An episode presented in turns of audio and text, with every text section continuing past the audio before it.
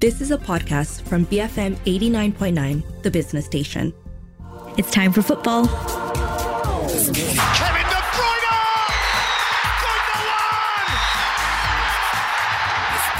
Just for kicks on BFM 89.9. Hello and welcome to Just for Kicks with me, Cam Ruslan, and we have a lot to get through today. But it's going to be almost entirely English Premier League, but we will do some local football also at the end. So our two pundits today, uh, we have Azran Rozain. Hi everyone. Not the best uh, results over the weekend, but looking forward to the next weeks, of course. Yeah, but you've had a lot of practice now, so I think that we can rely. it's been that sort of a season, isn't it? Yeah. And we have the return of, after doing a Marcus Rashford over the internationals, uh, uh, he'll tell us how New York was. Nicholas Anil. Hi, th- uh, thanks for having me, Cam. Yeah, uh, wasn't really the best result over the weekend, but the good thing is that since the EPL is coming in thick and fast at this point, you know, there's not much time to dwell on defeats, so we just move on. He's talking about Leeds United there, but we will gonna uh, we'll have more chance to talk about them in a moment.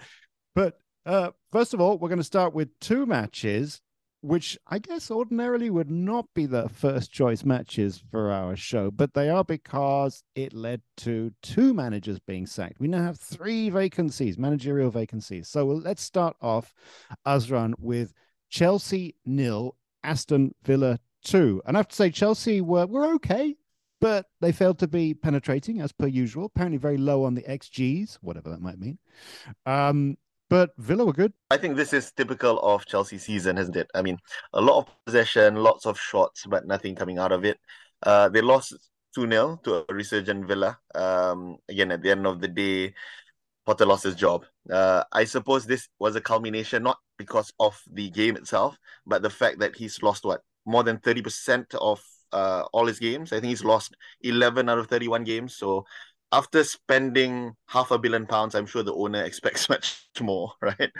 Uh, and what they have left now is the quarterfinals versus the European Kings, uh, Real Madrid. So it doesn't really look good for Chelsea. Um, however, having said that, you know, this season we've had what 13 seconds. You've mentioned it, Cam. Three clubs without a manager clearly clubs are no longer patient at all. Uh, I think this is possibly driven by the investment that's coming in, but also fan pressure as well. It's such a global game, and fans nowadays are very, very fickle.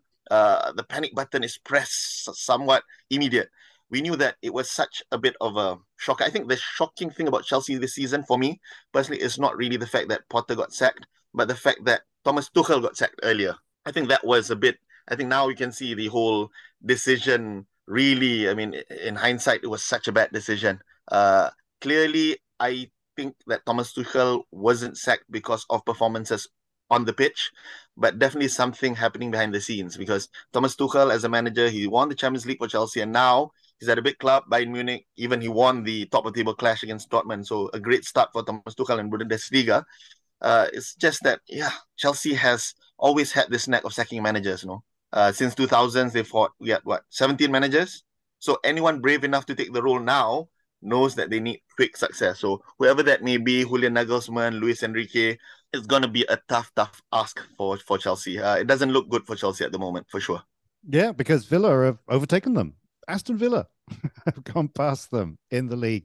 Uh, Nicholas, a quick word about Villa. They, they did pretty well. They're good. Two great goals.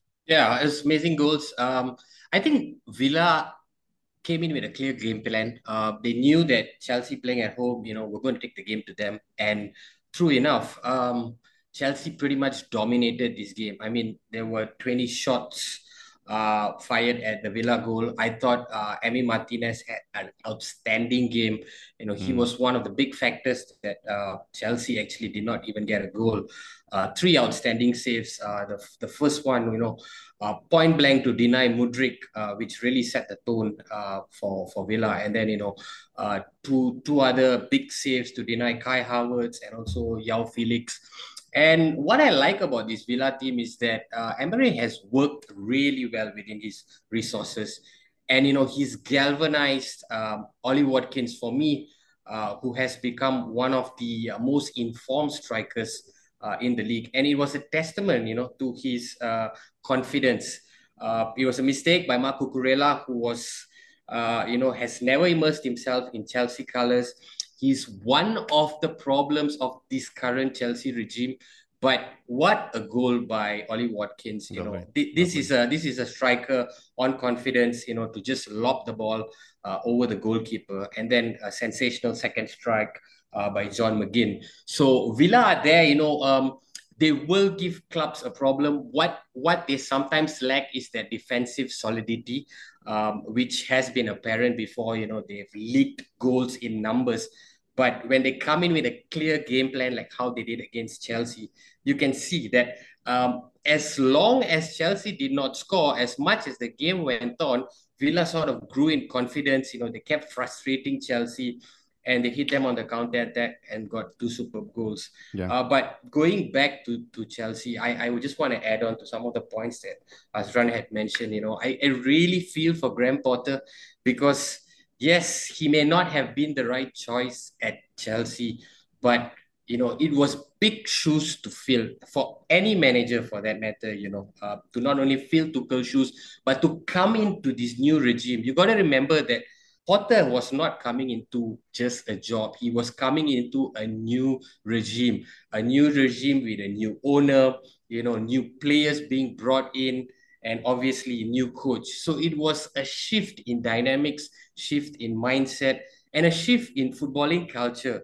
Mm. You know, uh, yeah. Todd Boehly had said that he he wasn't going to be like Roman Abramovich, but he turned out to be exactly like well, him. Well, I mean, he gave him quite a lot of time. I think Abramovich would have uh, given uh, Potter the cement boots and thrown him in the Thames a long time ago. Well, if you if you look at the performances in the last few games, Chelsea had actually been improving. They won their last uh, out of out of four games, they won three. They drew one. Uh, so they were sort of building a momentum. I thought this was just unfortunate for Chelsea because yeah. you know of the international break and yeah, whatnot. No, absolutely. I, I, think actually I I saw a stat which I didn't quite fully understand that that Potter actually had pretty much the same home start uh, as Mourinho. Um, and Mourinho did quite well. But let's move on to Graham Potter's next club, uh, which is well, Leicester, Crystal Palace 2, Leicester City 1. Rodgers got sacked. Um, I mean, I know around. you know, if there are three vacancies, there is only one Nagelsmann. Uh, well, I think I think we can all agree it was probably time for Rodgers to go, and and who would who would take his place? I think uh, when when you mentioned Potter just now, Cam, that can happen. Uh, I don't see Rodgers going the other way around though, returning to Chelsea. Uh, but again, now nowadays we, we just mentioned the fact that fan I, I, I believe that the reason behind Chelsea having to sack Potter was the fact that the fans were clearly against him. At the end of the final whistle, you could hear the boos ringing around Stamford Bridge. And now the fan pressure is very, very critical. No, it's a global game. Fans are no longer patient as before. But with that, we have quite a number of managers that are without a job at this point of time. So we've got Nagelsmann, Luis Enrique, Brendan Rodgers is a decent manager. Mind you, Brendan Rodgers did win something uh, with uh, Leicester. Let's remind ourselves that he did win the FA Cup for Leicester. I think it's their first FA Cup victory ever. Yeah, uh, which, which I think might actually be the kiss of death for a manager if it doesn't really work out. Yeah, but but again, getting some silverware for a club, I think that's that's absolutely fantastic. No, but well, unfortunately for Rod- we don't have much time, so choose somebody who you think would be a good fit for Leicester. For Leicester, Potter. Hmm. Okay, and uh, Nicholas, Nicholas, quickly, who do you think would be a good fit? I think Patrick Vieira, personally. I think he turned around Crystal Palace really quickly. Yeah, need a yeah. quick turnaround. I, I, I actually am kind of fond of uh, both these managers. Potter, I, I feel uh, would be a better choice simply because you know he's proved himself with Brighton and he wasn't given enough opportunity at Chelsea. So to jump back to a job with perhaps lesser sort of expectation uh, would be perfect for someone like like him. Yeah. yeah. The only question now, though, Cam, is it's what ten games, ten to twelve games left in the season. Whether a manager of that standing would want to take that risk, especially in a club fighting relegation. And Leicester, unfortunately, now after not winning what six games, they haven't won six games and they've lost what six and seven. They're really in uh, for a relegation dogfight. So yeah, I'm not yeah. too sure whether Potter will accept that. And maybe next season Potter can take uh, Leicester. Yeah. Uh, meanwhile, though, I guess we find out what Claudio Ranieri is up to these days. Uh, that would be impossible. I couldn't couldn't happen, could it? It couldn't happen. Nah, I don't think so. um, okay, we move on. And be- the great thing about this season is there's clashes at the top and the bottom. In part two, we're going to be looking at kind of the middle of the league here on Just for Kicks on BFM 89.9. More football when we come back. Just for Kicks, BFM 89.9. Just for Kicks on BFM 89.9. Welcome back with myself and Azran and Nicholas. And now, Nicholas, this match turned out differently from the way I expected it. Newcastle United 2, Manchester United nil. It was Newcastle all the way. They very good. Uh, how come they're good? What what is it? Oh, they were amazing. I was I just thought about the um, Carabao Cup final uh, not too long ago, and it was a complete contrast of uh, the Newcastle performance. Here, you know, they came out all guns blazing. They were hungry. They, they were dynamic. You know, they were direct. Um, and you know they had everything they had the speed they had the energy and eventually you know they found uh, two goals that were were so priceless uh, and it was newcastle all the way from the start again you could see the the the game plan, you know, to to attack the wings uh, through Saint Allan Maximin and uh, Jacob Murphy on the right, who's been absolutely amazing for them. Um, and as the game wore on, I, I sort of got a feeling that if Newcastle weren't going to score in the next 10, 15 minutes, you know, United might just hit them on the counter because they too have a lot of firepower, especially on the flanks. But United just did not show up at all. You know, uh, they just were second best, best to everything. Uh, and eventually, uh, Newcastle got the deserved win. And I think it again, you know, they've they've started to find uh, form at the right time. Players are also peaking at the right time. We saw Callum Wilson uh, score at the end. Now, Callum Wilson for me had been missing in the last several games, and for him to sort of find his groove back is so important for Newcastle and also Alexander Isak. You know, we really need to talk about this guy because he's coming with such a huge price tag, you know, uh, Newcastle's record signing, if I'm not mistaken, and a lot of expectations on him to find the net. And Isak is beginning to deliver. And for me, he seems to have the complete package. You know, he's got speed, uh, he's got directness, and he's obviously got the goals in him. Even if, if he doesn't score, you know, he's always involved uh, in the link up play, which leads to the goal. So, uh, outstanding win for Newcastle. It puts them back within the Champions League uh, qualification. Um, and it was yeah another off day for United, Manchester United. Yeah, nowadays we we can't just say United, can we? We're gonna have to be careful with our words there. So uh, with United, Manchester United, uh, Azran, you're a Liverpool fan, so I guess you would always savor the opportunity to talk about a United defeat. Uh, what went wrong? I was thinking they they need a striker, but then they've got lots of strikers. Yeah, not necessarily though. I wanted a draw. It would have been the best result for the other team chasing. Oh, give it up! Give it but, up! but yeah, I think uh, as as Nick mentioned, Newcastle truly deserve the win. I think how Newcastle are picking up form at this point of time is reminiscent of how United did it a couple, well, a month, a month and a half ago before that devastating loss against Liverpool. I would say, sorry to to to remind that game, but you're not sorry at all. United was the team on form. But now, based on yesterday's showing, clearly Newcastle is picking up the, right form at the right moment, and Newcastle, uh, United, Manchester United, sorry, looked a bit lost. Uh, again, they were outplayed, outshot. I think if not for De Gea, they probably would have lost by a bigger margin yesterday. Uh, and I again, it was I think they were banking on the fact that Rashford was on form. Unfortunately, now Rashford's uh, scoring streak is is slowing down um, yeah, uh, things are not looking that great at Manchester United at this point of time. But yeah, it's all to play for. It appears uh, for fourth place now, so it's between six teams fighting for fourth. Uh, I mean, friendly enough because I'm sure we'll talk about the game of the weekend after this, uh, Brighton against Brentford. Mm, absolutely. I just want to ask two of you quickly. Uh, if you uh, were in charge of Manchester United and you could choose, you could pick one position to, to, to buy over the summer, what what position would that that be? Centre forward. Clearly, I think they yeah. need a centre forward. Uh, Harry Kane is being touted for for Manchester United. That has been for a couple of seasons now. That might happen, and uh, yeah, I think that's what they need at this point of time. Yeah, Nicholas. Yeah, yeah, I agree with Azran. Uh, you, you look at Weghorst, um, you know, he's a workhorse. You know, he does everything. He runs, he, he fights, he battles but ultimately as a striker, you know, he's not producing the goals. And um, I think they had Martial back. Uh, back from injury, you know.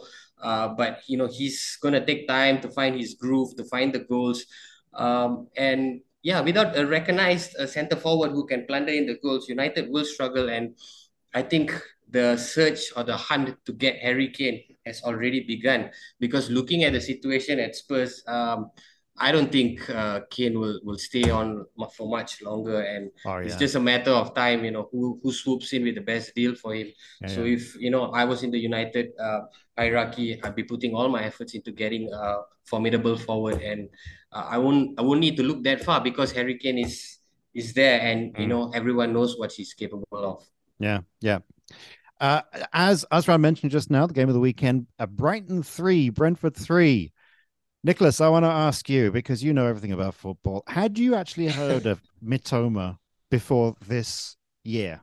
I, I did. I actually watched him in the World Cup for Japan when he when he came on as a, a sub, as a super sub, uh, and and he did really well for Japan. but th- oh yeah, but that was the world this World Cup, recent but, World Cup. Yeah, yeah. Before the World Cup, had you heard of Mitoma? I, I hadn't heard of Mitoma because yeah. he was playing in the J League with Kawasaki front Frontale, and you know um he he was a relative unknown um, until you know that whole story about how he actually studied. You know he under he underwent a thesis in dribbling and when he graduated he, he came back with all this data and and used his degree pretty much to catapult himself into EPL stardom. And I I like that about um about Brighton as well. You know they they are a club that looks to emulate the money uh, the, the movie moneyball uh, where mm. they recruit based on data you know. So mitoma is one of the examples of this data recruitment. Uh, moses Caicedo is another one. And and these two players have been absolutely instrumental for for brighton. Um, mitoma scored a wonderful goal reminiscent to how uh, watkins uh, beat kepa. Um, the same thing Mitoma did, and you know his stock has just risen and risen and risen. It, it was a wonderful game. Yes, Azran said it. You know, game of the weekend, but De Zerbi he was absolutely fuming, despite Brighton getting a draw uh, at the end. You know, he he was sort of devastated because it, it was unbecoming of Brighton to concede that many goals. But you know, for, for the neutrals, for the neutrals, it was amazing entertainment. And um, um, yeah, I think Brighton will just go on to, to to push for even a Champions League spot by the way that they are playing. And Azran, Brentford, Brentford are the real deal now. There, there are three uh, West London clubs in the league, and Brentford is is uh, it's actually a, a big club, but the smallest of the three, and it's it's a it's above the rest of them. It's in seventh. What, we thought last year was a one off for them, isn't it? But this year, clearly Brighton and Brentford are the surprise teams of the season. In fact, um, they were playing so wonderfully. Both teams had really attacking vigor. Uh, I think even Brentford would have been disappointed after leading three times to um, lose that equalizer at the very last minute. Uh, but yeah, at this point of time, both Brentford and Brighton are really, really up there for European qualification. So I foresee both probably will play in in Europe in one or the other competitions next year. So uh yeah, amazing stuff by Brentford by what we call a small club from West London, no? But they are they are really, really performing at this point of time. Again, Ivan Toney it is is at his best, finally getting the England cap that he deserves. So I think all across the park they've got a solid team that plays with each other with a clear sort of style of playing ever since last year. I think that's for me, this is one reason why sometimes you need a bit of stability in a club. Not sacking a manager after 40 games because when the, when the players know each other with a certain brand of football, you can you can punch above your weight, and that's what Brentford and Brighton has been doing. Even though yeah, Bright, Brighton did change manager at the start of the season, but uh, Roberto De Zerbi probably added on to what uh, Potter started building in uh, Brighton. Mm. And they're both above Liverpool, by the way. So you would like them both to, according to what you said last last time out, take it easy. You know, just you know, they'd be happy with. draw it was a good, a draw was a good result for the rest yeah. of us. yeah, I was wondering why you're being so magnanimous. Okay, uh, Nicholas, Bournemouth two, Fulham one at. Uh, I think the consensus amongst all the pundits in on Friday and Monday, for a while, everyone said, "Oh, Bournemouth are, are done with." you can set in stone they're going to go down and it'll just be two others. But they're kind of surprising people. Fulham, who I had down as a relegation certainty at the beginning of the season, uh, are nowhere near it. But they um they suffered a defeat here and deservedly so. Yeah, uh, it, it was a weird game. Uh, Fulham started off well, you know, took a deserved lead through Andreas Pereira, and then uh, suddenly it seems like they went to sleep and they allowed Bournemouth uh, to get back into that game. Uh, it was a wonderful uh, equalizer by Bournemouth. I, I, can't remember the guy's name, but it was amazing. That's the thing about Bournemouth. No one can remember any of their names. Yeah, but he picks it up right at the edge of the box. And oh yeah. At, at that angle, the only way that you know it would it would go in is at the top corner because it was a crowded penalty box, you know, and he fired it left-footed, curled right into the top corner, and that brought Bournemouth uh, level. And after that, it was Bournemouth who was pushing for the winner and got a deserved winner. But I have to say, you know, looking at the Fulham defense, they were to blame because uh, in the lead up to the goal, it was a shot saved by the keeper, and you had two Fulham defenders on the line. No one did anything, and you know they allowed the Bournemouth striker to come in, steal in rather, uh, and score the late winner. So. Uh, it was a tough defeat for Fulham, but I also say that they were lacking in quality because they did not have Mitrovic, they did not have Willian, who were both suspended uh, unnecessarily against United in the FA Cup not too long ago. And these two have been one of the biggest uh, influence uh, and you know also assets for for Fulham. So without without their firepower, Fulham really struggled up top and defensively they were really found wanting. But a great win for Bournemouth. You know, just when you think that they are down and out, you know, they pop up with wins like, this. Nobody thought that they would beat Liverpool uh, not too long ago, but they did. And I think for Gary O'Neill, you know, it's just a matter of trying to work within the limitations that he has. Uh, there was a takeover in Bournemouth uh, at the end of last year, and he was promised a transfer kitty, but I did not see any one of uh, you know real quality coming to the ranks. Um, and, and and the and the guy who got the winner was Dominic Solanke, formerly of Liverpool. You know, they're going to look to him as someone who who should be able to try and get the goals for them um, again, for me, Bournemouth, I, I, will still struggle. They will still be among the relegation mix. So for them to get uh, wins like this is absolutely priceless. But mm. it really remains to be seen uh, what the future holds for them. Uh, yeah, I know. Azran, really the excitement for I think for this season. I mean, the, the, the, the clash at the top is exciting too, but it is at the bottom. There there are nine teams, nine teams in the relegation fight. Do you think Bournemouth could possibly turn it around? Well, but I mean, at this even at the start of the season, for me, the problem with Bournemouth is that they concede too many goals. So, but as you put it correctly, uh, Cam, the the positions are so tight that you know a team that is currently 19th or 20th with a single win can go all the way up to 15th or 16th. That's how the season is running, right? But with Bournemouth at the end of the season, I think the unless they can really shore up their defense, uh, yesterday they did pretty well uh, to to um, confine Fulham to just a single goal. But as you mentioned just now, Fulham was without their striker, their biggest talisman, no, the biggest threat, which is um, uh, Mitrovic. Uh, yeah, but the problem if we see the first 25, 26 games, Bournemouth has conceded too many, and that's why I still believe that they will go down together mm. with uh, some of the other teams that we'll mention after this. In a moment, we're going to come back and we're going to go to the top of the table which is kind of like, yeah, yeah, whatever. But anyway, we'll, we'll give it some time, won't we, Azran? We'll talk about Liverpool. And uh, when we come back here on Just for Kicks on BFM 89.9. More football when we come back. Just for Kicks, BFM 89.9. Just for Kicks on BFM 89.9. Welcome back to part three. We're now looking at the top of the table with Azran Rozaine and Nicholas Anil. Before we turn to Azran, let's get the impartial view of Nicholas Anil on Manchester City 4, Liverpool 1. And I thought City were absolutely fantastic. And they were without Haaland. And I'm wondering, is this actually pure pep? Without Haaland, this is Pep condensed. It's just Pep having uh, a wealth of quality within his ranks. You know, you look at Julian Alvarez, who came in uh, to deputize for Haaland. Uh, I was shocked to to see uh, Alvarez's stats. He's already scored 13 goals.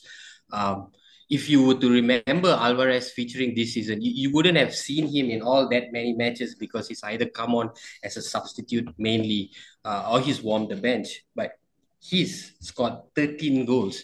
And mm. apart from him, you look at the quality that City had, you know, everybody was on show, you know, De Bruyne, Rodri, Mahrez, and Grealish uh, on either side of the flanks.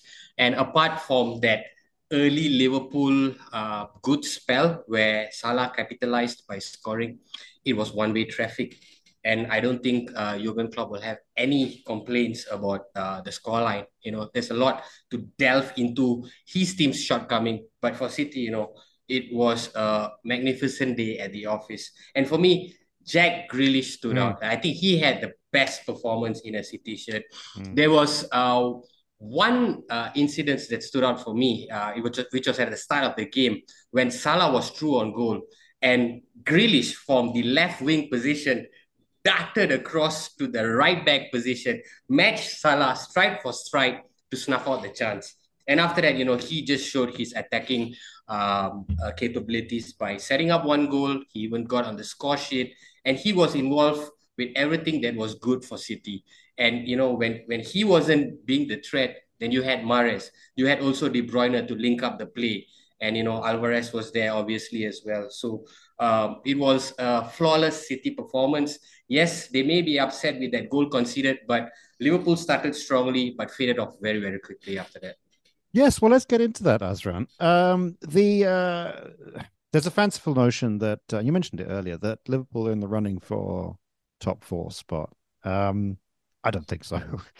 We, I think we now know we know clearly what the problem is that his players are not fast enough, not fit enough, perhaps tired, perhaps, but just simply not fast enough to play that Klopp game. And and I'm wondering, can Klopp rebuild? Does he have another style? Because I, when I remember uh, Alex Ferguson, he rebuilt teams, but they were always different. Where Klopp really has one style.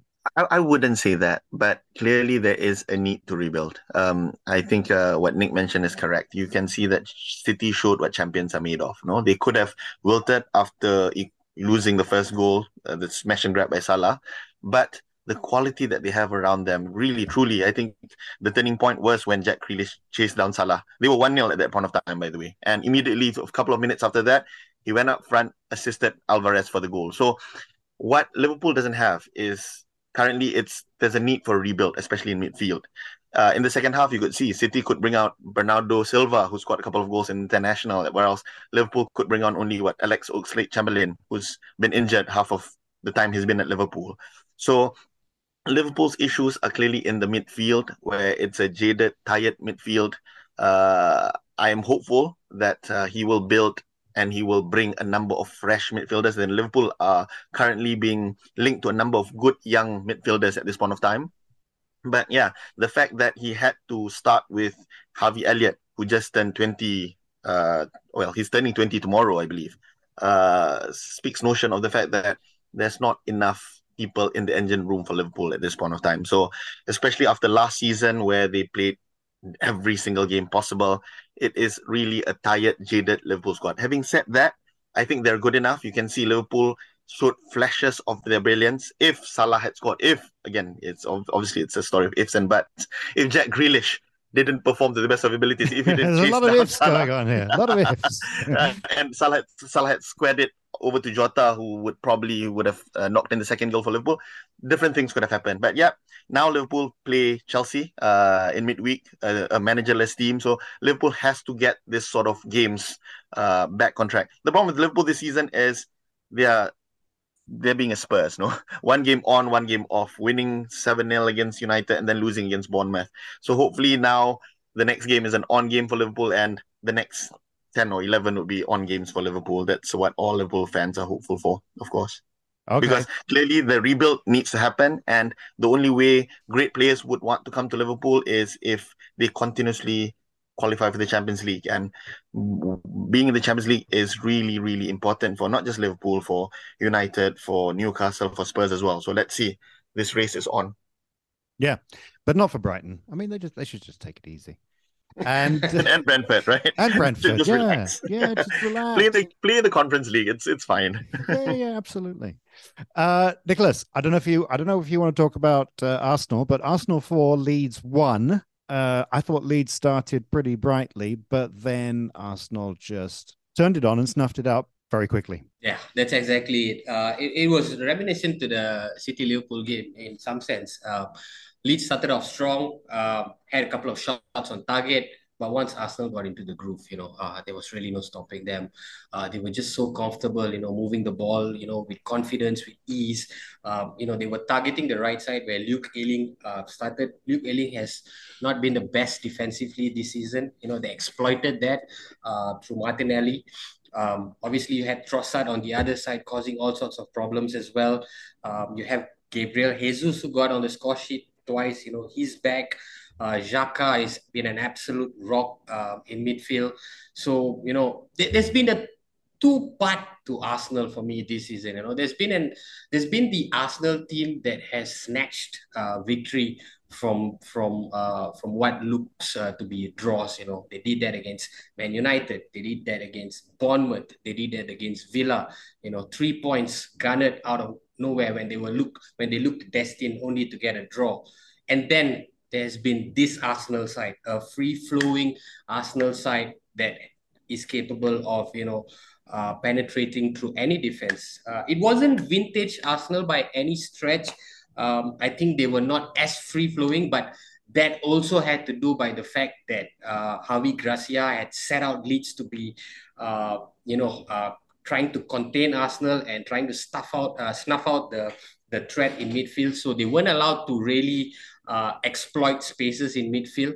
But eventually, you know, they got the goals, and you know, it was a it was a great, confident performance for them. For Leeds, um, it was difficult to swallow, but you know, uh, I think a lot of Leeds fans would have known that among the ten games left, this was not really a winnable game. If you look at the the lineup uh, before the game, you know, it was uh, five four one Sinisterra, Luis Sinisterra was not played all that much, was deployed in a center forward role. That that for me was quite questionable because I thought Patrick Bamford had done really well. But I understood the notion of trying to stifle Arsenal out and you know trying to frustrate them as much as possible. But eventually, uh, you know, Arsenal's class stole. And for Leeds, I think the only positives is uh, they've got uh, a big match coming up against Nottingham Forest. You know this is going to be one of the relegation battling match that really needs to be won. And you know uh, they got to just put away this defeat and start focusing is, is that, that at match. home? Is that at home? Yes that's a Ah. home game. All right well that, that'll help them. So leeds are just above the relegation so, zone on goal difference which i didn't know leeds could could ever lead on goal difference against anybody. Um Azran on on the basis of just these two matches with City and Arsenal, which which of the two do you, do you think looked the better? Well, I think both over just by the virtue of this weekend alone, I think it's difficult to pull them apart.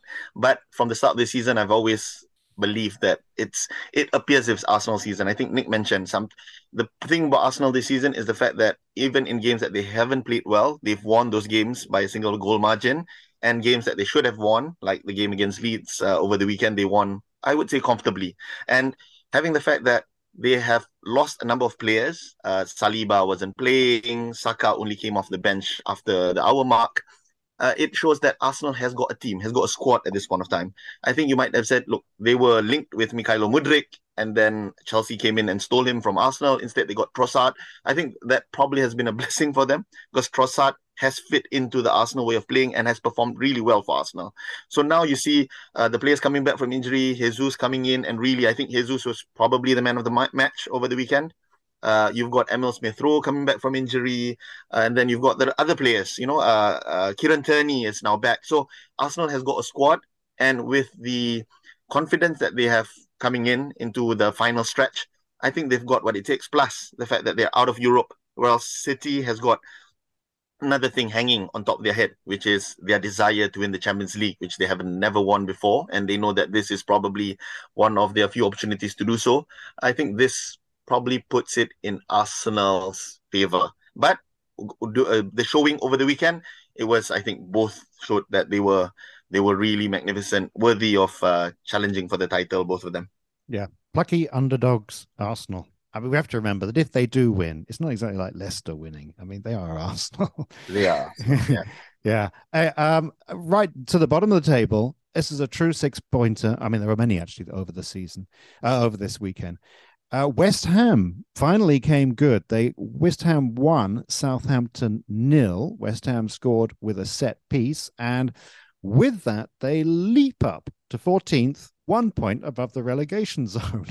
um, people are saying that West Ham are too good to go down, Nicholas. Uh, but they, I don't know. I mean, they've struggled and it's not exactly a sexy outfit. It's a funny way to put it. yeah, it's not exactly a sexy outfit because David Moyes is, doesn't play sexy football. You know, he's very pragmatic in his approach. Uh, you know, he he he prefers uh, his team to be physical. Now, if you look at their form in Europe in the conference uh, championship or conference cup or whatever it's called, they've won ten matches consecutively. Now, if if you look at the league, they've been blowing hot and cold um, and really been troubled most times simply because they do not have a big squad to begin with. Um, and this squad has to be spread over two competitions.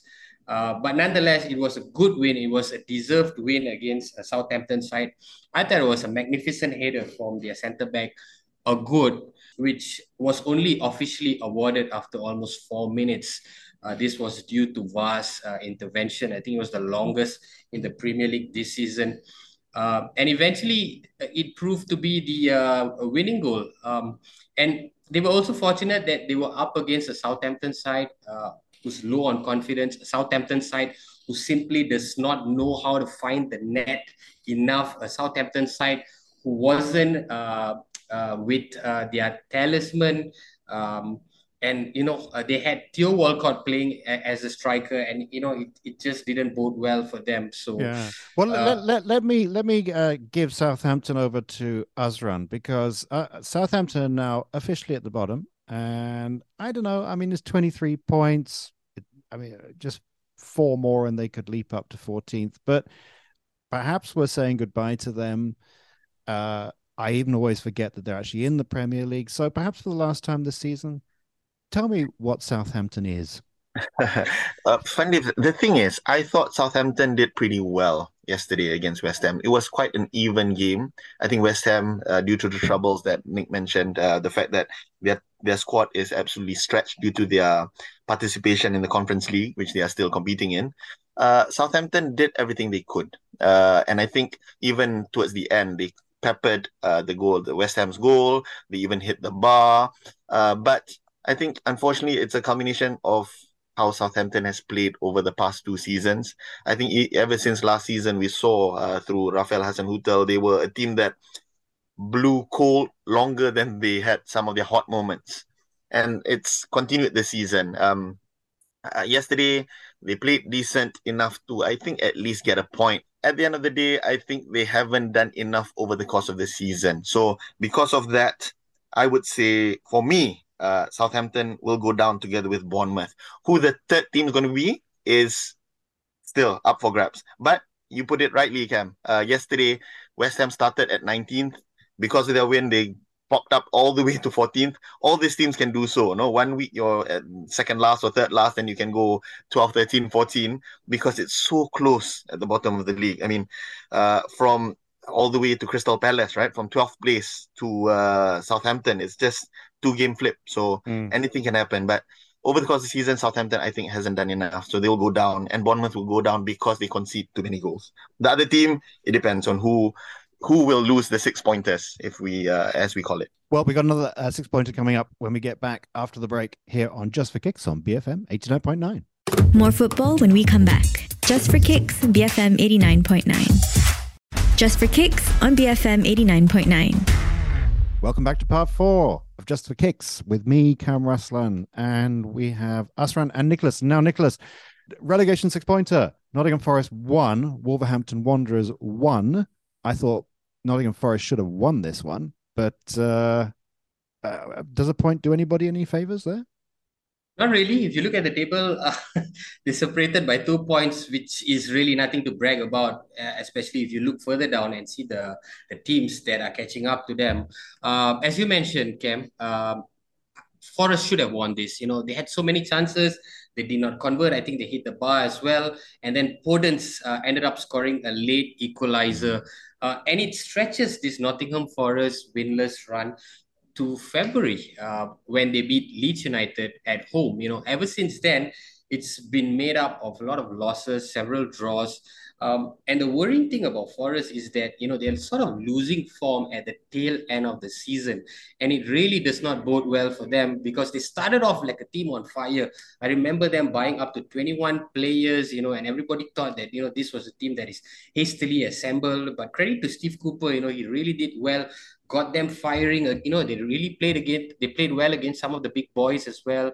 I think they occupied the top half of the table for for for long periods of time last year but it all seemed to be crumbling a little bit now and they find themselves in 15th winless in the last five games.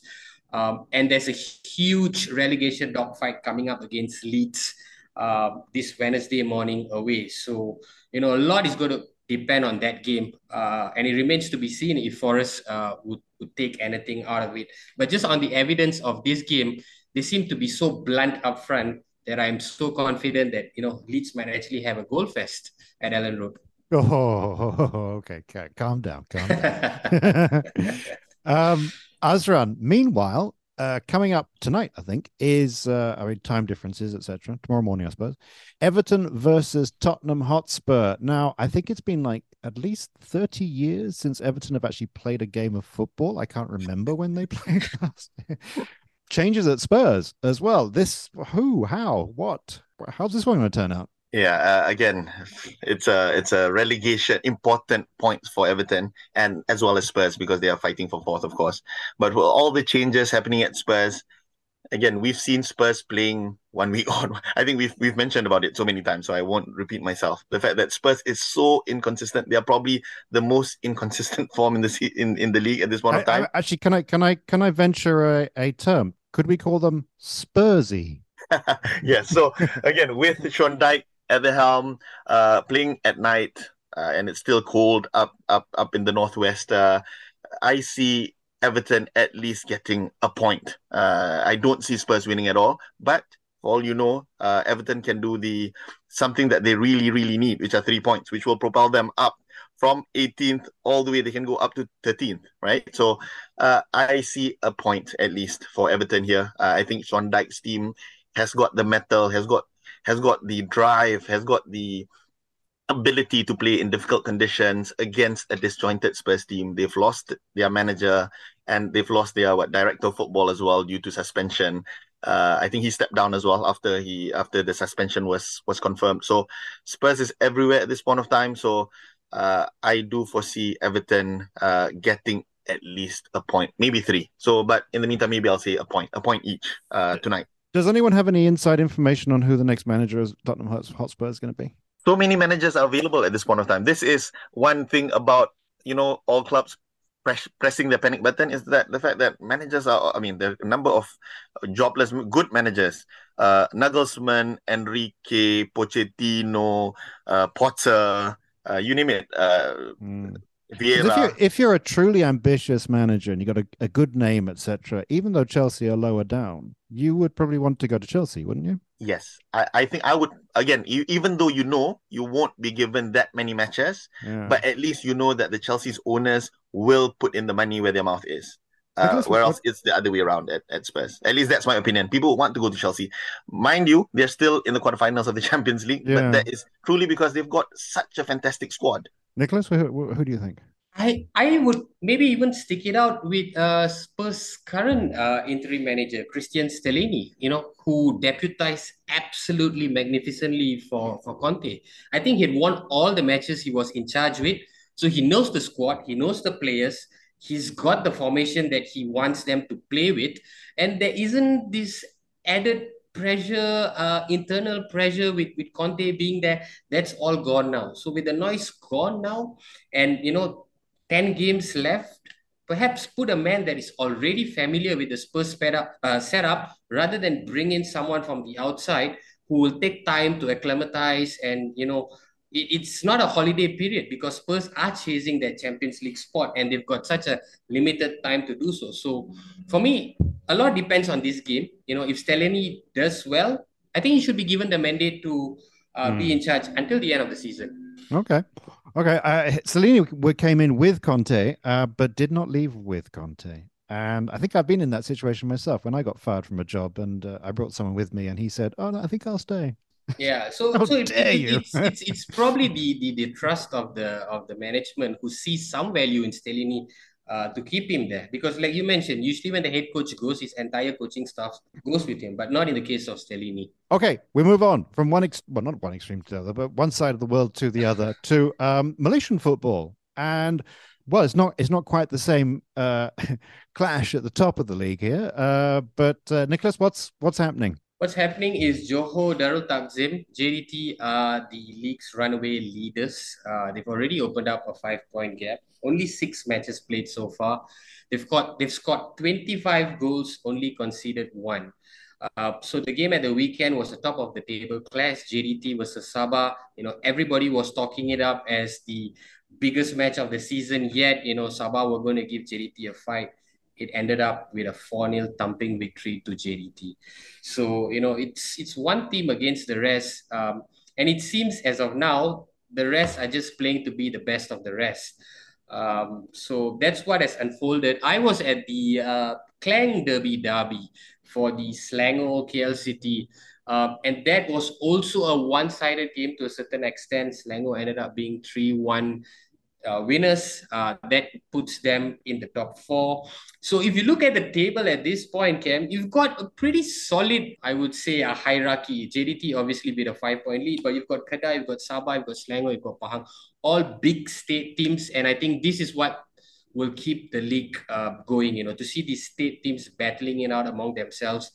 Uh, to finish second. Yeah, and uh, Azran, did you go watch uh, KL City? Yes, I did. Um, again, it was one of the worst performances for KL for the past, I would say, three seasons. Uh, Selangor totally deserved the victory. KL did lead first. Uh, but again, this is reminiscent of KL season so far. Uh, KL, we've led a num- in a number of matches, and yet the other team has managed to claw back. It started with the first game against Penang, similar against Kelantan, and in, against Selangor as well uh, KL scored first and then conceded two penalties back to back. But Selangor were deserved winners throughout. They outplayed KL. KL couldn't get a couple of passes together. Um, and the next game for KL in midweek is against Sabah, who, even though they got trashed against JDT, but uh, appears to be one of the forerunners, as Nick put it, for the best of the rest. Because clearly, it appears as if this season looks like it's done for. JDT will win it. You heard it here first on BFM. Uh, mm-hmm. But uh, for the rest, I think it's still all to play for. Uh, Sabah, Selangor, Kedah, they are there. I hope KL will start uh, with uh, on its winning ways against Sabah starting from uh, Wednesday night. Well, that brings us then uh, neatly to the end of today's show. And uh, I mean, that was a great weekend of football. I look forward to the next weekend as well.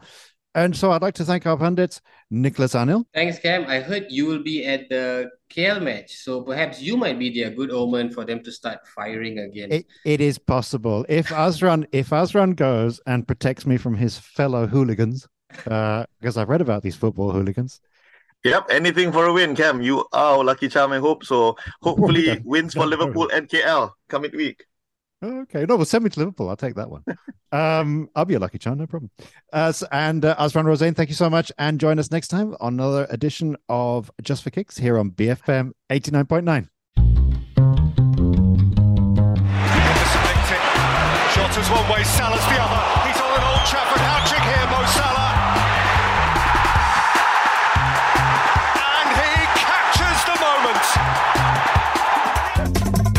football, tune in Mondays and Fridays at 8 p.m. just for kicks on BFM 89.9. You have been listening to a podcast from BFM 89.9, the business station. For more stories of the same kind, download the BFM app.